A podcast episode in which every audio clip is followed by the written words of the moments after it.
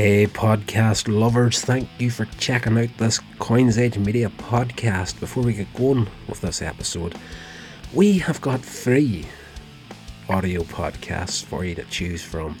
We have got Here's Rodder's Vlogs and Reviews podcast, we have got Scheme Me Up Body, and we have got Hellmouth Hotline. So, uh, you may be listening to one of the three on this episode, but if you haven't checked out the other two, I would really, really appreciate it if you over, have a little listen, and uh, if you enjoy them, please get subscribed to them. So, uh, let's get going with this audio podcast that you've tuned in for.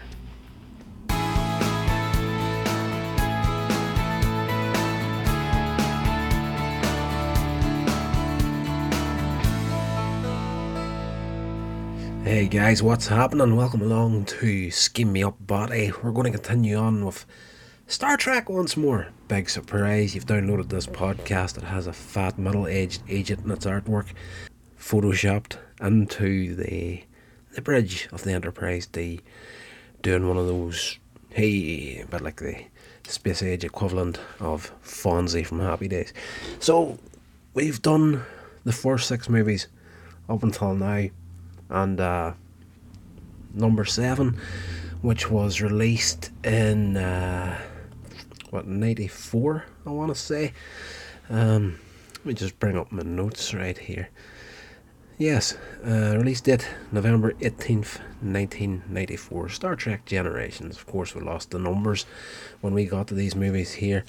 We always had Star Trek with the Roman numerals behind it for the first six movies, but since the Next Generation cast came in, they just uh, went with uh, names no numbers.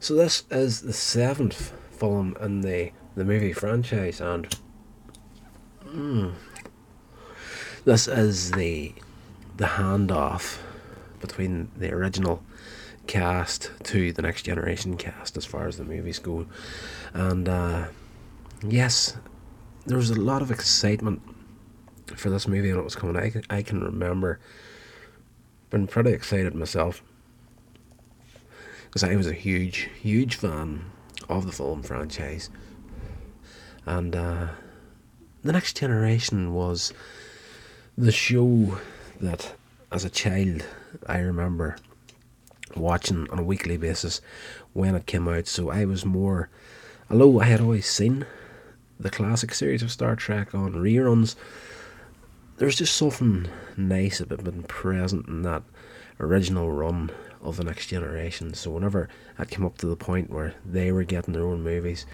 uh, was pretty exciting. But in all fairness, Star Trek Generations, I don't think, I don't think there's any real middle ground with this film. You'll either love it or you'll hate it. I don't think you know, uh, yeah, there's no halfway house in this one at all. I don't think. Um, I have been in the presence of some people that have watched this movie in the last seven or eight years, and you know what? The, the pace of films these days is like miles ahead of what the Star Trek movies were at this point here. Like newer audiences, I don't think would uh, enjoy this as much as your your hardcore fan would. But uh, I love it. It's a really, really good movie. Uh, it's not the best of the next generation movies, but it's a nice handover from the original cast to the new cast. So basically, um, at the beginning of Star Trek Generations, we start off in 2293, and of course, Captain Kirk and uh, Scotty and Chekov have came as a guests of honor at the maiden voyage of the Enterprise B during a shakedown cruise, um, which is basically the Excelsior if you remember Excelsior from the earlier movies, it's basically that ship with a few redesigns and around the engineering section. And uh, I remember a guy freaking out whenever he watched the movie because he was I wouldn't call him a hardcore Trekkie, but he was one of these guys that you know thought he knew absolutely everything about the movies, and he did come up with a very very good point. Um, and the the opening of the movie, the Enterprise B comes across this energy ribbon in space and gets you know they're trying to save passengers from these two ships, and they get caught up in the the gravitational well of what we later find out to be the Nexus, and uh, Kirk is killed. Well, according to history, he was killed in this mission trying to save Enterprise B. He went down into the engineering section of the ship to uh, work out this little gadget so that they could, you know, use a deflector dish to fire beam into this ribbon and uh, let them escape. And it's just a nice little nod to the whole classic relationship between him and Scotty, and Scotty coming up with something on the fly that'll save the the ship. But there's a nice little moment there, mind you, whenever the captain, the new captain for the Enterprise B, tells Captain Kirk that you know the bridge is yours, and for one last time, Kirk gets to sit down in the captain's chair of the Starship Enterprise, even though it's not his Enterprise, the new Enterprise, and uh, you know he thinks for a second, and then he's like, you know what, your bridge, your bridge, your place is on the bridge of your ship. So uh, he swaps places with the captain. The captain was originally going to go and do this. But to get back to the point of what this guy was pointing out, the redesign of Enterprise B down at the bottom of the ship and around the, the engineering section of that, there's like two. If you set it side by side with the Excelsior, the Excelsior was very, you know, just rounded at the bottom, and this one kind of came down from the neck and then came out a little bit. And uh, there's just two extra sections kind of added there on either side of it, down near the bottom. Now that's where the the ribbon hits the ship and blasts out that section of the the hull and sucking Kirk into the Nexus, which will come into play later on in the film. And uh, this guy was freaking out. He said, Captain Kirk shouldn't have died there if they hadn't redesigned that ship. If it just looked like the original Excelsior, that beam would have just passed by the ship harmlessly and whatnot. what? I thought it was funny. I suppose you had to be there. But anyway, uh, Chekov and uh, Scotty and the new Enterprise captain come rushing down to the engineering section and see the room where Kirk was at, and just they open the door. Of course, the force fields are there, and all they can see is space whenever they walk in. Everything's completely destroyed. No sign of Kirk. As far as history is concerned, that's where he died at. So we skip from there to 2371. And the crew of the Enterprise D, they're on the holodeck on a computer simulation celebrating the promotion of shipmate Worf to Lieutenant Commander.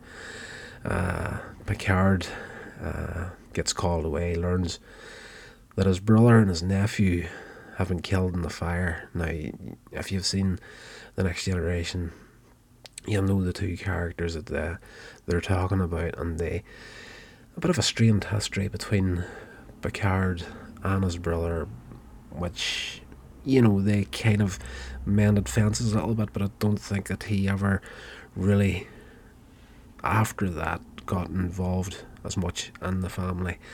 And uh, now that he's found out that they're dead, you know, he always considered the fact that his brother had a child that the name Picard would live on.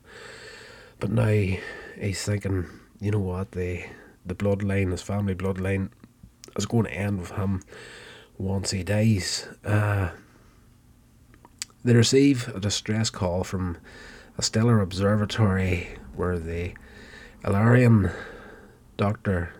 Tolian Soran is uh, doing research and uh, he launches a probe to nearby near nearby. There's a new word for you. He's launched a probe at a nearby star. The probe causes the star to implode, creating a shock wave that will destroy the planetary system. Um, Soran, this is cutting the movie down in a big, big, bad way. Soran kidnaps uh, and he's transported off the station to a Klingon bird of prey belonging to the, the Duras sisters. Now, again, if you know Star Trek The Next Generation, and uh, if memory serves, now DS9, in all honesty, I'm running a, a science fiction Star Trek podcast here. You, would think I'd be better informed on a show like DS9, like according to all reports, it's probably one of the best Star Trek series ever to be to be produced. I cannot speak tonight. Uh, they were a pain in the backside throughout the next generation, and uh, they did pop up a few times in DS9, if memory serves. Like in you know, DS9, I kind of just skimmed the surface of that show, just where I was at in life. Didn't get much of a chance to actually watch it whenever it was on, you know, the first run been aired. Um, uh, the Duras sisters, uh, they're assisting Soran in exchange for weapon plans. Basically, um, Guigan is Guinan. Guigan, where the hell did I get that? That's a, that's a monster from from Godzilla. Guigan. Guinan. Uh, this is the only Star Trek movie that I think she was in. I need to think about that. Honestly, I can't remember Guinan being in any other Star Trek movies. I think she was only in this one. But she uh, she tells Picard that she and Soran were among the El-Aurians rescued in 2293 by the Enterprise B, and that you know that starts to bring in the the two generations here. You know they're matching up. The El-Aurian they live for God knows how long their lifespan is, but it's a heck of a lot longer than your average human. And uh, is obsessed with re entering the energy ribbon to reach the Nexus, uh, which is basically an extra dimensional realm that exists outside of normal space time, and it's almost as if you're in heaven. You know, everything that you've you really want, you can create there and you know everybody that was rescued from the ship at the beginning of the movie, you know, you see within the film itself that the, the life signs are fluctuating. It's because they're they're kind of in normal space time, but they're also in the nexus at the same time. They're on that verge of being in the nexus while they still been outside the nexus. So whenever they were saved, uh, again, and she says, you know, for the longest time, she wanted to go back, but if Soran is still obsessed with it, like he's going to be a really, really dangerous person. Time has got absolutely no meaning in the Nexus. You're you're pretty much you're in heaven. You're in pure joy, essentially, and uh, you're existing outside of space time. So you know you're living forever in your own perfect world. Um, so they figure out uh, the big plan by Soran is to destroy suns, basically wiping out entire star systems and screwing about with the gravitation on on each system and moving the ribbon towards where he wants it to go. So he wants it to go towards the Veridian system. Uh, so uh, there's a whole thing in this movie too of uh, Data getting himself the emotion chip. Now the I'm trying to recall because it has been quite a long time since I watched the Next Generation. There was there was a storyline of uh, like a personality chip that uh, Data's creator had built, but the the evil robot brother of Data had uh, stolen it, and I think whenever he was finally kind of captured and they cleaned up his storyline, you know, there was never much more said about this emotion chip, but uh, he had originally stole it and put it under his own head and whatnot. But I would need to actually watch the series again and get that better sorted out on my dome before I start talking about it because just at the moment it sounds like I'm just talking out of my arse, which isn't so far from the truth. Right, back to generations. Uh, when they get to the Veridian system, Picard offers himself to the Duras sisters in exchange for La Forge, and but insists that he be transported to Soran on the the planet so he can try to talk him out of his fiendish plan. You know the the villainous twirling his mustache plan. Basically, is what Soran really is in this movie, and uh, so the Duras sisters agree to this all too easily. I have to say. But their plan is they've screwed about with Geordi's visor and uh, they put him back on board the, the ship. And their plan is to uh, figure out the the shield harmonics well, the, you know, the shields of the Enterprise are up because they're, face to face with a bird of prey, even though the, the Enterprise far out matches the bird of prey. They know this. You know, they don't want to battle with Enterprise unless they get an upper hand on it. So they want to find out the exact polarization or whatever you want to call it. You know, the of the the shields of the Enterprise, so they can set their torpedoes to actually pierce the the shields and cause the maximum amount of damage possible. So when Picard's in the service, they attack. Geordi's in the ship. They get the, the details they need from engineering through his visor. They set their torpedoes and attack Enterprise. And uh, I wasn't expecting Enterprise to be taken out so quickly going into the next generation movies. Now, people have said that uh, and I don't see how this works really. They're saying the the design of the Enterprise D looks good on television, but wouldn't really look good on uh, like cinema widescreen back in the day. Uh, that could just be some movie nerd trying to sound smart online, bit like myself.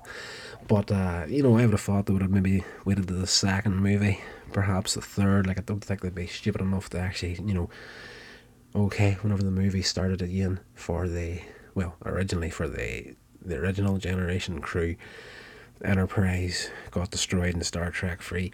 We'll bet free films and do that too. I don't think they'd be as stupid to do something that there, but I would have thought probably the second movie. And uh, but they do the Tech Enterprise out in this here, and uh, you know fairly decent form. It's like the it's been a, it was a long time since I seen the Enterprise separating the saucer from the the drive section, and uh, they do that in this. Uh, they they're attacked by the the bird of prey, but Enterprise takes it out on fairly short notice, uh, fairly short order, I should say but they've inflicted enough damage to cause a warp core breach on the Enterprise. So they evacuate everyone to the saucer section. And just the, the saucer is flying away from the drive section, the drive section explodes and knocks the, the saucer section into the, the planet's orbit and it comes crashing to a halt on the surface of the planet. That's uh, you know, that's a very very, really well done sequence in the movie. Uh, awesome. But uh, Picard fails on his mission with Soran to try and talk him out of things. And uh, Soran launches the the rocket, blows up the star and the Veridian system, takes out all the planets, and uh, you see the planet exploding.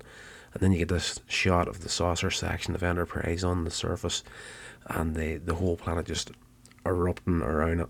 We cut the black and we end up inside the Nexus. Soran succeeded, got into the Nexus, but he took Picard with him. And when Picard's in there, he comes across Guinan and the in the Nexus, and uh, she explains, you know, I'm not the person you knew. I'm like a an echo of the person you know, sort of a thing, a piece of her that she left behind. And uh, that's kind of weird in that section of the movie that this version of Guinan would know Picard and, you know, have the history joined up unless she's kind of connected to Guinan out in the real world. You know, you'd think after all these years have been two parts of the one person been separated, this version wouldn't know what the the real life version of Guinan would know. But Guinan was always a character that they, they never really figured out. There was a lot of mystery about her. But basically, she tells him that there's a, there's a person in the Nexus that can help him, and she can't leave because she's already there, sort of a thing. And this is where Picard and Kirk get joined together in the movie. Uh, but Kirk, you know, from his point of view, you know, time doesn't exist here, so basically, when Picard meets him at the end of the movie, this is, as far as Kirk is concerned, it's literally a split second after what happened on the Enterprise B. So when he discovers what the Nexus is and the possibilities that it can afford him, he doesn't want to leave. You know, he's finally found something that, you know, he can be happy, he can rest and whatnot. And there's a whole load of things that, you know, you see this girl up in the horizon and it's a, a woman that he loved years ago, but he put his career in front of the relationship. And one of his big regrets and whatnot. But, you know, there's a whole horse riding sequence in this movie that I, I do believe William Shatner had to get put in there because he was a he was big into horse riding in real life, and I do believe, if memory serves, that the horse he rides in this movie is actually his own horse in real life. But there's a part where he jumps the horse over like this little gully, sort of a thing, and uh, he stops and he turns and he comes and jumps over it again. And uh, Picard comes riding up on another horse, and Kirk was like, you know, I must have jumped that a hundred times whenever I was a kid, and it scared the hell out of me every time, apart from this time, because it's not real. And this is where the, the penny starts to drop for him, and you know, he, has the conversation of a, you know, Picard, you know, captain of the Enterprise, close to retirement, sort of a thing. And Picard's like, I'm not planning on it. And uh, Kirk's like, don't, don't let them do anything that'll take you off the bridge of that ship, because as long as you're there, you can make a difference. And uh, he's like, he agrees to come back with him. He, he goes, you know, that sounds like it's going to be fun. And that was a big thing for Kirk. Uh, you know, everything, he needed a, a bit of fun to the missions and whatnot. So,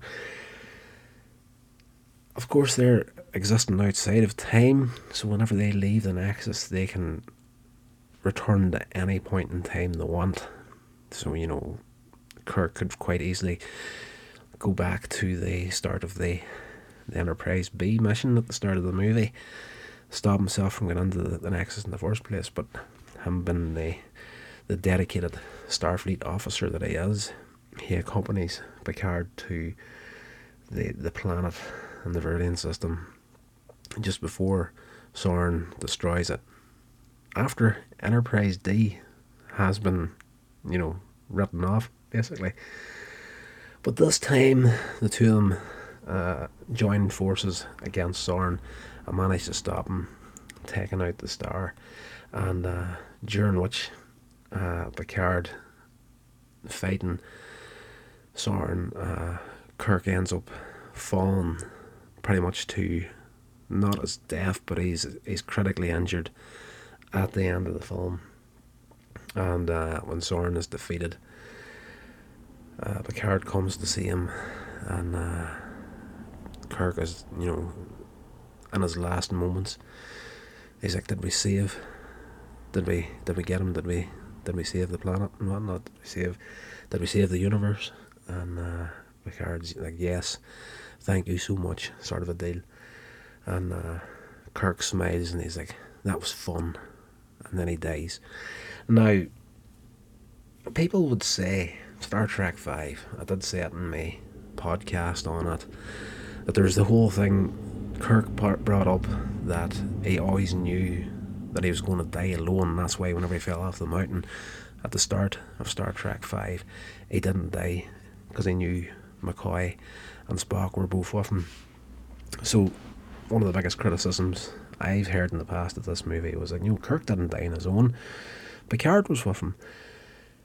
But when you think about it, Kirk is out of time here. He's out of his own time period. Like he spent a bit of time in the Nexus. He's ended up in the future. Yes, Captain Picard was physically with him when he died, but all the people that Kirk knew and considered friends and family are long since gone. So basically, as far as the people that were alive in his time, they're all gone. So basically, he's on his own. Even though he's in the future, there's so many of him. You can say, from a certain point of view, well, Star Wars this shit. From a certain point of view, he does die alone at the end of the movie. So uh, there's a nice little shot of uh, Picard standing on top of this mountain top, and uh, this mound of stones, which is basically a little grave that he's made for Kirk, and he sets Kirk's little Starfleet badge on top of it. And he, he has a moment of, you know, having a little memorial for him on the mountaintop. And the film finishes off essentially with the the survivors of the Enterprise D getting rescued by other Starfleet vessels, and they have a moment between Picard and Riker on the bridge of the destroyed Enterprise D. Uh, you know, Picard getting some family mementos and, you know, photographs of his brother and his nephew. And uh, Riker saying, you know, I really thought I would get a shot at this chair one day. And Picard's like, maybe you will. Somehow, I don't think this will be the last ship to carry the name Enterprise. And, and we close out the film there, really. This is, you know, as I did say, probably not one of the stronger ones out of the series, but a very enjoyable one, especially if you're into the original series and uh, Star Trek: The Next Generation. But you know, newer audiences might have a bit of a hard time of it. It's a bit of a slow burn in places. Um, 118 minutes long. The budget for it was 35 million dollars. Which doesn't sound a lot considering the stuff that they pulled off in this movie. But uh, the box office record it's given here is 180 million it made. So uh, definitely a success. This film, and it couldn't be anything else. Whenever you consider that that's a crossover movie between the original series cast and the next generation cast, uh, something we never really expected them to do on screen. You know, there was a few episodes and the next generation where you got a few cameos from original characters from the original series. You know, like uh, the first episode of the next generation has uh, Doctor McCoy in it briefly at the very beginning of it. You know, having a look about the newly named Enterprise, and uh, I'm pretty sure I'm maybe missing someone else out here, but there's an excellent, excellent episode where Scotty comes back into it, and uh, I can't wait to actually get to the podcast where we talk about that one because it is a nice, nice episode. But uh, yeah, I think that's going to do it for this episode here, guys. I hope you enjoyed it, and uh, if you have not been a big fan of the Star Trek movies, I apologize for destroying it for you. Uh, because that's pretty much exactly what this podcast was. It was a spoiler for the series or the movie, so uh, I should have actually said that at the very start. Um, yes, definitely check it out. It is a good time to be had all around, and uh, stay safe, guys. And I'll talk to you in the next episode. This has been a production of Coins Age Media. Thank you so much for listening.